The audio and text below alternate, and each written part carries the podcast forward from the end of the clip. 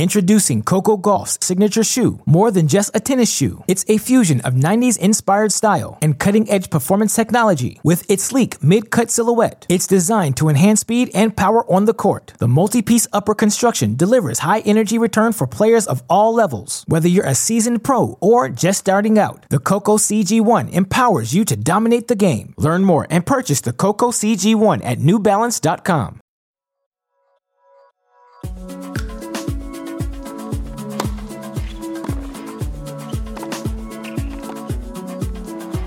Hey, listeners, welcome to the Tennis.com podcast. I'm Nina Pantic. And I'm Irina Falconi. Our guest today is world renowned coach Sasha Bajin. He has worked with Serena Williams, Naomi Osaka, Victoria Azarenka, Sloane Stevens, Caroline Wozniacki, and currently he's coaching Kristina Mladenovic. That is quite a list of top talent, and he's won a ton of Grand Slams 13 with Serena, 2 with Naomi. And we get to talk with him. We caught up with him at the US Open. So let's jump right into our interview with Sasha Bajin. All right, Sasha Bajin, welcome to the Tennis.com podcast. We are so happy to have you. Thank you for having me. Thank you. Um, I kind of want to start with where you're from and your background story because I know that you're German and Serbian, Mm-hmm. and uh, that combination I've seen in Andrea Petkovic. So, what's Yeah. your background? Um, yeah, I was born in Munich. You know, raised in Munich. Uh, my my father is Serb. Um, my mother is German, and then also went uh, partially in Croatia to the school, and um, so a little bit of multiculti all over the place. A little bit. And you speak Serbian and German and English all perfectly. Well, my English is not perfect, but like you know, it's uh, I'm trying. I'm trying, but like yeah, I speak German, Serbian, and um, and English. Yes. All very useful. How did you get into tennis? Why tennis? Um, yeah, I was um, I was four years old. My daddy played hobby wise with my mom, and you know, like usually you're the small kid just picking up balls, and I, I always um, I don't know why I enjoyed it. I was uh, also playing soccer. You know, growing up in Europe, it's either soccer, I guess, or tennis, and then somehow I felt like I'm more of a loner than a team player in that case, you know, and um, I kind of really enjoyed just being on the court. And my father became my coach, and um, yeah, that's how it all how I got into tennis. When did you find out you were like, you know what, I, I'd rather just be by myself on the court? After a couple of, I remember like I played a couple of soccer matches, and you give it your all, and then someone else has a bad day, you know, and you feel like you're not responsible enough for the win or the loss or something, and I. like that's why to be honest i never really enjoyed even playing doubles as a junior because at the same time i would feel so bad if i would mess up something for my partner like i i legit would feel horrible so i kind of like always wanted responsibility and be responsible for my own like faults and actions and everything. And so that's kind of like i was like 11 years old i think yeah Young. Okay, so then how Yeah. did you? I know you tried a little bit professional tennis. You had a ranking. Yeah. How did you make the transition from maybe trying to go pro or what you were trying to chase to becoming a coach or a hitting partner first? Actually, Well, yeah, that transition was kind of like thrown at me. You know, it wasn't really by choice. I, of course, would have rather wanted to be a player myself. But um, uh, like after my father died, working with other coaches was a little bit too difficult for me and different.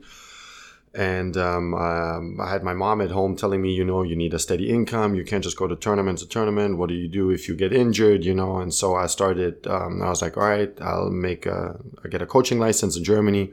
Started doing that when I was 18. Uh, took like three years. You know, you you take all these exams and everything, and then started like teaching from Monday through Wednesday, and then playing weekend tournaments, getting a little bit of extra money, hustling.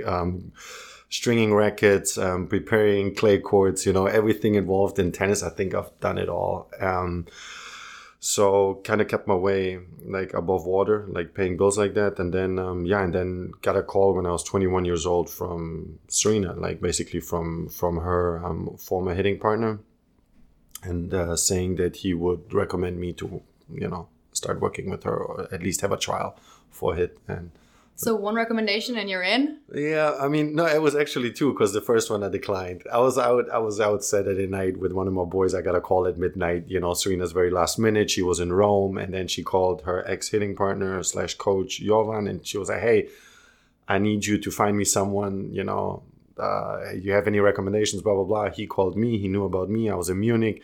And he's like, "Hey, Serena would like to come out and try to hit with you." And I was like, uh, "I'm out, you know, like uh, what time?" And he was like, "9 a.m." And I was like, "No, I can't do that. I'm a little bit buzzed." And so, long story short, they called again, and then I said yes, and yeah, we hit for five days, and um, 13 years later, yeah, now I'm here talking to you. That's amazing. Like, yeah. It's an amazing journey. I think that Yeah. the growth of coaches being more well known has been really rapid. I think the past few years with you and Patrick is another one that comes to mind. Now you're like famous and well known. No, and no, no, I'm not. But um, no, I, I really do. I, I do believe that um, you know I was meant to be more of a coach than a player myself. I find it easier to sacrifice things for others than it is for myself. I, I, I don't know why that is. Like even me as a player, if I would have a match, you know, the next day, and um, I wouldn't mind like going out and having a dinner and maybe a drink. But now if I'm with, you know, with Kiki, I was also like 18, 19, 20 years old. So maybe my mindset was different. But now if I'm with Kiki or with Serena or Naomi or whoever, I find it easier to put my own needs second and really put her first because I feel like helping her, I don't know, it truly, it just somehow makes me happy. I don't, I don't know. I, it's a hard feeling for me to explain. When you think of Serena Williams, you think of the greatest of all time. So it's it's pretty remarkable as your first job to be with Serena Williams. What do you think uh, was your biggest takeaway that you've been able to kind of share with your other players that after that? Yeah, so I do believe that yeah, I got a little goosebumps. I got yeah, I got really thrown into this whole situation. Um, what I've learned most from her is how to deal with pressure, expectations, um, a certain level um, that has to be kept up day in day out. You know the the the margin for mistakes is just so little. You're not allowed to really make mistakes. You know, and um, how to eliminate excuses. There's so much that that comes with it and um, the work ethic you know that she puts in so like this whole it's more of like a professional environment if i can somehow narrow it down it's not so much even like on court but just everything that comes with it like i said like the dealing with pressure the feeling that you get if you're the 10th grand slam final you somehow become more used to it i do believe that that's some sort of energy I can transcend to my player that she isn't nervous or some, you know, like it happens all the time. Like you're with your coach and you um you have a great success and then you you reach the semifinals of a grand slam and you go down one and two or something, you know. And I do believe that that's through like somehow like satisfaction and it's hard for them to keep the same mindset even though they want to, but subconsciously they somehow like dip a little bit. And with Serena, that's something that yeah, basically I got drilled into that that's not allowed to happen. it's a useful thing for other players to get is Yeah. you coming off of so much time. In regards to having so much success with someone like Serena, um, did you ever get used to it? Did you ever get used to the winning? Like, did you just expect it? Yes. So, yeah. So I have to say yes and no because it's not that you you don't expect to win, but you go in with the mindset that this is yours. So the moment you expect to win, it's a thin line between expecting to win and just being oh, cocky and overlooking the opponent because everybody can play tennis. And nowadays, I believe that women's tennis is really on the rise. It's become so much more physical and entertaining. So many different Grand Slam play uh, winners, um, so many young girls, you know, that hit the ball really clean. But um, I do believe you have to go with the mindset of being confident that yes, this is my court, this is my match, I'm gonna win, and don't even bother thinking about losing. But at the same time, respecting the opponent. Having said that, the same thing here last year. Like I, because of like I feel like I'm a perfectionist and I always want to win and do better, and not only for me but for my player because she wants to be the best she can be, and I want to be the best possible coach that I can be. So I have to slow myself down sometimes. Like I, I, I have to admit that. Like I'm guilty of that. Like you know, we win the U.S. Open last year with Naomi, and um, we had on Tuesday another tournament in Tokyo. You know, you play finals on Saturday, and then I, I like bother her on a Sunday morning. Hey, when do you want to practice Monday in Tokyo? You know, like I, that's not. It's not like sometimes it might be a little bit too much, but um, I I feel like yeah, if if I need to learn something, it's to slow down a little bit and enjoy the moment a little bit more. Because that's tennis. I mean, you you think, um, oh wow, let's celebrate this huge win, winning the U.S. Open. I mean, first time. You you might think like, oh, I'm just gonna go crazy, but I've actually got a flight and I've got to go somewhere else to compete next week. So I can't even imagine. Well, I've been there, but it's it's hard. Yeah. And in your hometown, you know, in your hometown, in your home country, after all of that. So you're like, yeah, the moment you would have if she would have lost their first round, like something, then again, everything is like, ah, you know, Grand Slam, there you go. She loses first round again. But um, yeah, it's tough. Tennis life is very fast on tour.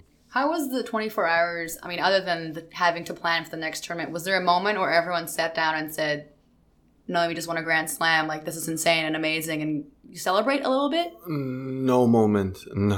I, I had, um, I, I had one shot of whiskey I had one drink. I had one shot of whiskey. My mom, my mom flew in for the finals from Munich uh, with her husband, and we sat down with the family, with Naomi's family. We had dinner, and um, it was so late. It was like two a.m. or something, you know. And um, I had a flight the next morning, like eight eight a.m. So I had like six hours to pack and everything. I had to fly to uh, home to West Palm, take care of my house and then just stay one night and fly to Tokyo the next day. So I didn't really have time to overthink it and um, yeah, I think it all just settled in a little bit later. Once the season was over, I think that that's where it settled in. But I believe that was a good thing because you know you don't want to have too much time to think about what you have done, what you have accomplished. You want to keep going, you know. So I believe that it helped Naomi actually. So you want to slow down and keep going. At the same time, you have to understand to live in the moment, but uh, yeah, but you keep keep moving forward at the same time. Yeah. I know you don't want to talk about specific players too much in depth because we don't need to, but I'm yeah. curious. Did Serena celebrate? Does she go and throw a party when she wins a Grand Slam, or is it just you know what, another one for me? I don't know how she does it these days, but we we, we had our fair share of parties. Yeah, we we did. Good. We did. I'm not gonna comment more on it, but yeah, we um we had our fun. Good. I mean, that's what I want to hear. Yeah. Um, you got to celebrate life a little bit. Life is too short. Introducing Coco Gauff's signature shoe, more than just a tennis shoe. It's a fusion of 90s inspired style and cutting edge performance technology with its sleek mid cut silhouette. It's designed to enhance speed and power on the court. The multi piece upper construction delivers high energy return for players of all levels. Whether you're a seasoned pro or just starting out, the Coco CG1 empowers you to dominate the game. Learn more and purchase the Coco CG1 at newbalance.com. Hey listeners, it's Nina here with Irina and our special guest, Sasha Bajin. He has worked with Naomi Osaka and Serena Williams and is talking about all of his past and his future plans on tour as one of the best coaches. Back to Sasha. But with regards to your current player, you're working with Kiki Mladenovic. Um, how did that come about? Uh, yeah, I knew the family for a long time. You know, um, we kind of speak the same language. Um, they've asked me to, you know, uh, coach them before already. It just somehow never worked out. And um, with uh, scenario that kind of like I was in and she was in, uh, it being in the middle of the season, I felt like I would rather take on a player uh, this time that I already kind of know instead of having to get to know the person and how she thinks and what she does. And um, I really felt like this was a great opportunity because also I also haven't worked with a player like Kiki, to be honest. You know, she's very different than the players I've worked with so far and that was a new challenge for me. I'm sure, you know, that I was going to learn something new and grow from this. And I hope that she was going to learn something new and grow from this. And so, yeah, we decided to give it a try until the end of the year and then we'll see how it goes. You've worked with a lot of players. You've had Azarenka, yeah. you've had Sloane, I think, for a little mm-hmm. bit. You had Wozniacki for a little bit, Serena, yeah. Osaka, Mladenovic. Yeah what happens when you see them on the tour and you guys play against your player plays, you know, Serena and Naomi played last year? Is there yeah. awkward? Is everyone professional? I mean, the finals was awkward. Yeah, I can't lie. It doesn't. It doesn't get much bigger than that. But um, I no. Usually, like I can somehow differentiate business from you know from personal, and I have to strictly see it as that. And I know the players can too. So of course, if we walk each other, you know, by in the hallway, we say, "Hey, hey, how are you?" We catch up for a little bit. So no, I want my player to do as good as she can in that moment, but at the same time, I understand if you know my former player or opponent wants to beat us. So it it's all in good faith. Um, a lot of people usually think that for a coach, the most rewarding moment, the the best moment of their life is when their player does well and you know wins slams. Like that's that's what it's all about. Um, you've been a coach for a long time. Slams aside, tournaments aside, what do you think has been your most rewarding moment as a coach? That's a good question. I've never been asked that really, to be honest. Um, rewarding. I mean, for me, for me personally, if that makes sense, if that answers your question, like I, I truly just, I enjoy this sport, right? Like this is something I really love. And I, I do believe that's why I've been also so successful because you can't be successful if you don't love what you do.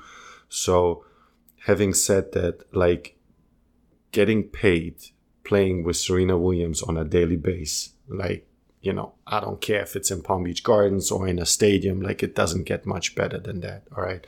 Same thing goes for Caroline, you know, like being able to share this beautiful life and, you know, waking up in Monte Carlo and then saying, oh, okay, like what's today? Oh, I have to hit with Caroline Wozniacki in Monte Carlo for two hours. Then we work out for another two hours. We stay in shape. Like this is something beautiful. And then seeing them enjoying that as well and being able to like challenge each other on the court you know like i i i truly love that and i i think that that's the most yeah that's like the biggest reward just seeing them putting in all that sweat and hard work and trusting me and working with me and yeah, for me that's um, that's it yeah that's awesome. That's good to hear. You know, it's a lot of people usually just think it's the tournaments and the trophies and the titles, but there's so much more to it. You know, it's the little things that really matter in the end. Yeah, absolutely. I have to agree, and I um, I want to think that you know, like my job also is so much more than just on court. You know, I'm really one of the few who believes that if I say full time, I work full time. You know, and if I have to help my player getting her laundry, like I'll do that too. You know, so it it really is. I'll do whatever it takes to help my player. Yeah. So no, but that's um that's something that I truly believe in. Yeah. What's the hardest part? You just said you sometimes have to do laundry and handle yeah. things that aren't tennis. What's the challenge? Is it on tour? You know, I know you probably have to struggle with managing your personal life and then being, you know, with a, a high profile player everywhere yeah. you go. What's the struggles? Yeah, you said personal life? Yeah. What is that? no, but it's um I believe the hardest part of this is just literally like, you know, Christmas, um, birthdays, um, now was my grandma's birthday. You know, she turned 90. She was in Croatia. We were here. Uh, my family sends me pictures around them being on a campfire, you know, um, having a barbecue. Everybody's happy. And, you know, I'm, I have a good life, but at the same time, it's like you miss sometimes having that, you know, and then you see your grandma a little bit older. Uh, my mom looks older every time I see her. I come home, you know, I, I, you know, my little sister all of a sudden is 26. I thought she was 14. So, you kind of like lose eh, certain things don't get presented to you slowly. You know, my sister was pregnant. I didn't even see her because I, I wasn't in Munich a whole year. I saw her normal, you know, and then next time I come home, she's like, "This is your niece." Poof, and I was like, "Where'd she come from?" You know, I didn't see you with a belly, you know. So I feel like this is the hardest part, and maybe as time goes by, it makes it a little harder. But as long as I, you know, I'm still kind of like young. I'm 35 years old. I'm kind of young, and as long as I still want to do this and believe that I'm willing to sacrifice like everything I need to do to help the person, whoever I work with, I'm gonna do it. But that's yeah, sometimes it weighs on you. In regards to what you just said, it's that tough. That's that's such a tough balance to know that life is short, but hey, I'm going to sacrifice and give it my absolute all and accomplish everything that I want to accomplish. And speaking of accomplishments, you've you've trained with number ones in the world like it's nobody's business. What's next for you? What's what's the vision? Do you have like a an end goal? Is there something that you strive for every single day that that's what I want? Yeah, absolutely. Absolutely. Um, you know, I of course I have a goal. I truly like I'm not very spiritual and um, I, I, I do say thank you before I eat, you know, and stuff like that. But I truly believe that um, I just want to make my father proud as he was my coach and I want to I have his name. You know, I'm a junior and I want to I want to carry that somewhere. So I truly work I want to work as hard as I can to be the best possible coach that I can be and to make him proud. And I believe there's so much more that I have to achieve. There's so much more that I can learn and that I want to learn. So you're talking about things that you want to achieve and work on. Yeah. Do you ever look back? Is there anything that you wish you'd done differently in your coaching career? Not maybe not a mistake, but maybe something you wanted to change. I do want to say that whatever I've done, um, I always try to give it my all and um, really go 100% and all out in every single situation. And um, so far, it always somehow worked out. You know, things happen for a reason. And um, I, I want to believe that I'm really meant to be here at this moment, at this time, you know, and um, yeah, I'll take it one day at a time, try to get the best out of each day. But I, no, I don't look at mistakes, just lessons, you know, learn from it. And um, you win, you learn, you know, that's about it. But no, nothing, nothing that I can really say I regret. Was there a letdown when you had to, when you switched? I don't know uh, the reasons behind changing from Serena, but what was, how do you go from the greatest to anyone else? I mean, you know, like yeah so even with serena like it was very hard. Everything i have i kind of still feel like i owe to her you know because she gave me the opportunity and trusted a young kid and um, really brought me in. So i'm very thankful for that. Having said that of course i worked my ass off you know and um, worked really hard and want to say did a good job. Otherwise she wouldn't just keep me around just because i'm funny or you know i have to be good at what i do serena is the best at what she does and she only wants the best people around her. So, um, but at the same time, in this particular situation, I felt like I wasn't growing anymore. So yeah, I didn't know what was going to happen after. I was eight years with her, and um, I, I felt like I needed something else. And then I was always that type of guy to really just rather go out and try something new in order to learn something about myself. I'm not afraid of that. I'm aware that as long as I have two healthy legs and I can hold a racket, I'll be fine. I'll manage something.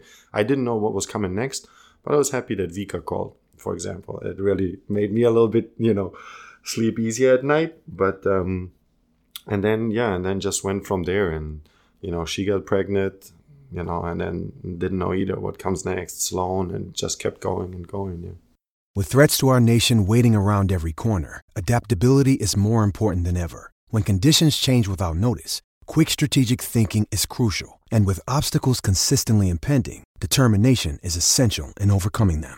It's this willingness, decisiveness, and resilience that sets Marines apart. With our fighting spirit, we don't just fight battles, we win them. Marines are the constant our nation counts on to fight the unknown. And through adaptable problem solving, we do just that. Learn more at marines.com. Hey guys, Irina here. Today we're talking with Sasha Bajin, and he's telling us all the amazing adventures and fun things that happen when you're a coach on tour. Back to Sasha a lot of women you worked with. Mm-hmm. Is that just because the pattern of the jobs that have come your way, or do you prefer to work with female players, or you're hoping for a male player next? No, I have no preference. I have no preference. I don't hope for anything. For me, it just has to make sense. I've gotten a bunch of good offers from um, from male players in the past, especially now after Naomi's year.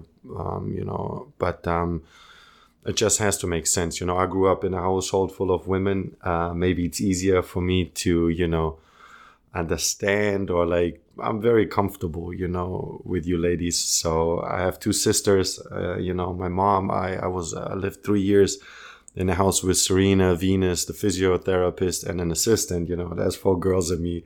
So um, I learned a lot. You know, and um, no, but no, no particular reason. It just has to make sense for me. You can probably write a book on how to, you know, how how to understand women.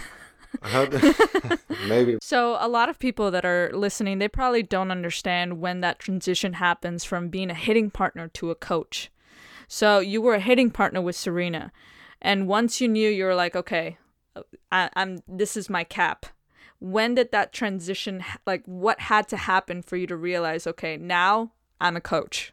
Um, you know, I don't think there was like a particular moment or something. It was like, of course, in the beginning, you know, I'm not a 21 year old guy who's gonna run up on Serena and tell her how to hit a forehand. You know, I would never dare to do that, especially not back then.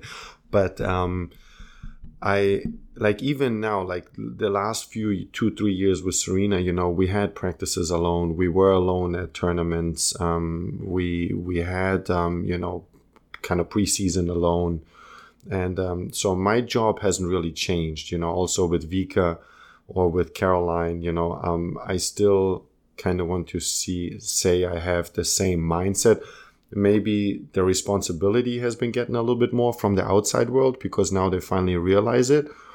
Um, and they gave me the title, I guess, but I never really cared if they called me a hitting partner, even with Caroline, you know, or coach or not.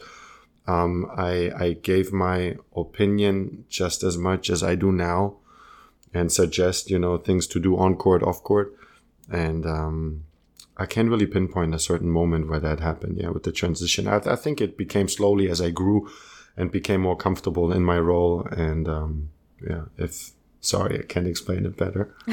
no, it's fine. It's just one of those questions where a lot of people don't understand. Like, are you a coach, but you travel full time, you do everything that you're a coach would do, but you're technically a hitting partner. So yeah. it's just one of those tough things to kind of differentiate. Yeah, it, it it's hard for me, you know. Like I I do believe also like having there are certain coaches who just travel 20 weeks. You know, I know coaches that just coach 20 weeks and then they have another guy uh, on the side doing that work. So for me, if you only travel 20 weeks, 25 weeks, like that's half a year. What do you do for the rest of the half year? You know, who's who's who's the main guy responsible?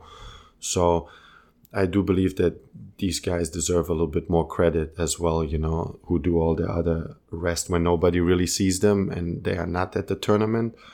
You know, the main person that runs on court and gives the advice, but does all the work, you know, in Florida or, you know, wherever that might be when there's no cameras around. So it's, um, yeah, it's a little bit of a thin line there. Do you have any interests beyond tennis that you, I know you wrote a book so yeah. um, the book is called Strengthen Your Mind 50 Habits for mm-hmm. Mental Change. So there was some writing involved, but it's in Japanese or is it in mm-hmm. English now too? No, not yet. Not yet. We're working on it. Only in Japanese. Do Only in Japanese? Japanese? No. no, I don't. I know a little bit, but not, not nothing serious. No. Yeah. What uh, what interests you besides tennis? Do you have things, other sports you follow, things you like to do? I mean, yeah, sports. If we follow sports, yeah, I'm a huge UFC fan. Um, I I respect the fighting game uh, a lot. You know, these guys or girls, women. You know, they make one mistake and they have to eat mashed potatoes for three months. I think that that's you know that's pretty darn impressive. Um, but overall, no, I, um, yeah, I like UFC. I I try to stay as healthy as I can, you know, keep in shape. And um, yeah, the book was a super fun project. I'm very, I'm proud of it. You know, I, I try to leave it all out there and hopefully it'll help some people. And um, yeah, usually I'm pretty boring. Like I don't do much. I go to the gym. I don't have any friends. I don't go out and um, yeah, it's true. Yeah. You sound like a tennis player. It's true. It's true. It's so sad. I, I don't go out much. I um yeah I go to the gym, stay at the courts, and then order delivery food. I don't even go alone to restaurants and stuff like that. Yeah, it's really boring. He sounds just like a regular tennis pro who has uh, no life. I don't. He sounds like most people actually, yeah, whether so, they play tennis or not. I go out. Yeah. Okay the WTA has made a really big effort to interview coaches a lot more. Do you enjoy being a bit more in front of having a bit more of a platform, being able to communicate your thoughts and your knowledge and share it more than more than ever? I think the past year. Yeah, absolutely. I think that that's a great initiative. You know, I do believe that there's a lot of guys that work really hard that nobody really knows them so much, and I think that that's like basically in one of the only sports everybody knows all these great you know soccer coaches football coaches. They get so much publicity. And yeah of course you know i do believe that there's a lot of good people that do good work and they need to have the exposure. And um, yeah sometimes certain things makes it makes it harder. You know the moment you have a little bit more of a of a presence you also get a lot more hate and you know jealousy that comes with it but um, as long as you're able to differentiate that and don't let it get to your head, absolutely, I think it's a good thing. Have you noticed that you know? I know you said you're not famous, but you are. Have you noticed that people recognize you? Like you're in the player boxes, yes, but you're also sometimes in magazines. You're sometimes part of um, different projects and things. And do you feel you know like, hey, I've I'm established. You know, you've I'm, made it. The best resume kind of in I have sports. not. I have not. I'm so far from. I've made it. Like, oh my god. What's left, But, um, Sasha? I really don't know what left? else you can do though. no, there is a more left. There's a more left. Um, no, but yeah, I mean, sometimes you go out and then one guy came up to me and says, "Hey, you know, you look like this tennis coach. You know, we used to work with Serena," and I was like, "Oh, are you sure?" I heard, "No, he's ugly. It's not me and stuff." But um, You say I get that a lot. yeah, I get that a lot. No, but um, I mean, of course, it's nice being recognized once or twice around the city if there's a tennis tournament going on. It it makes you feel good. I can't lie about it. But I'm so far away from that. Like, yeah. You're currently coaching Kiki Mladenovic. Um, you did speak about not loving the whole team atmosphere. You said you didn't even like playing doubles. She is a phenomenal doubles player. Um, how has that been to be able to, you know, dive into that? Because the doubles world is like a completely kind of different world, if you will. Has ha- like have there been a lot of changes that you've had to make practice wise to adjust to, you know, that doubles part of her game? No, that was just for me speaking personally, you know. But then again, as soon as it goes or it is about my player, I'm super happy to change, you know, and adapt to whatever she's needed. And I know that, for example, Kiki needs these doubles matches. It helps her, you know, with the confidence, um, with getting matches. And you know it yourself. For example, in Wimbledon, it's so hard to get a practice court, you know, and then getting a little bit more time on the grass court or here, you know, you practice in park, you know, P7 to P27, the court is way faster than the other match courts. So I do understand the benefit of it. And um, yeah, I do believe she gets a lot of good things out of the doubles. It helps her with her singles. And um, uh, with Timmy, they have a good partner. She has a really good partner and friend. And um, no, it doesn't. It doesn't take much. Uh, and we've spent enough time with you and wasted enough of your time in the you. middle No, of the. U.S. Open. No waste. So uh, we wish you the best of luck. Thank you very and much. I really, really appreciate it. Thank you. Thank you for having me. Good me. luck, Sasha. Good luck. Have fun Thank out you. there. Thank you. Thank you. Will do. From the Tennis Channel Podcast Network, this has been the Tennis.com podcast. Be sure to subscribe to stay caught up. We're available on Apple Podcasts, Spotify, and every major listening app, as well as tennis.com slash podcasts. We're your hosts, Nina Pantic and Irina Falconi. We'd like to thank our team, editor and audio designer Luke Mahoney, producers Alexa March and Sean O'Malley, and executive producers Shelby Coleman, Kyle Einhorn, and Andy Chu.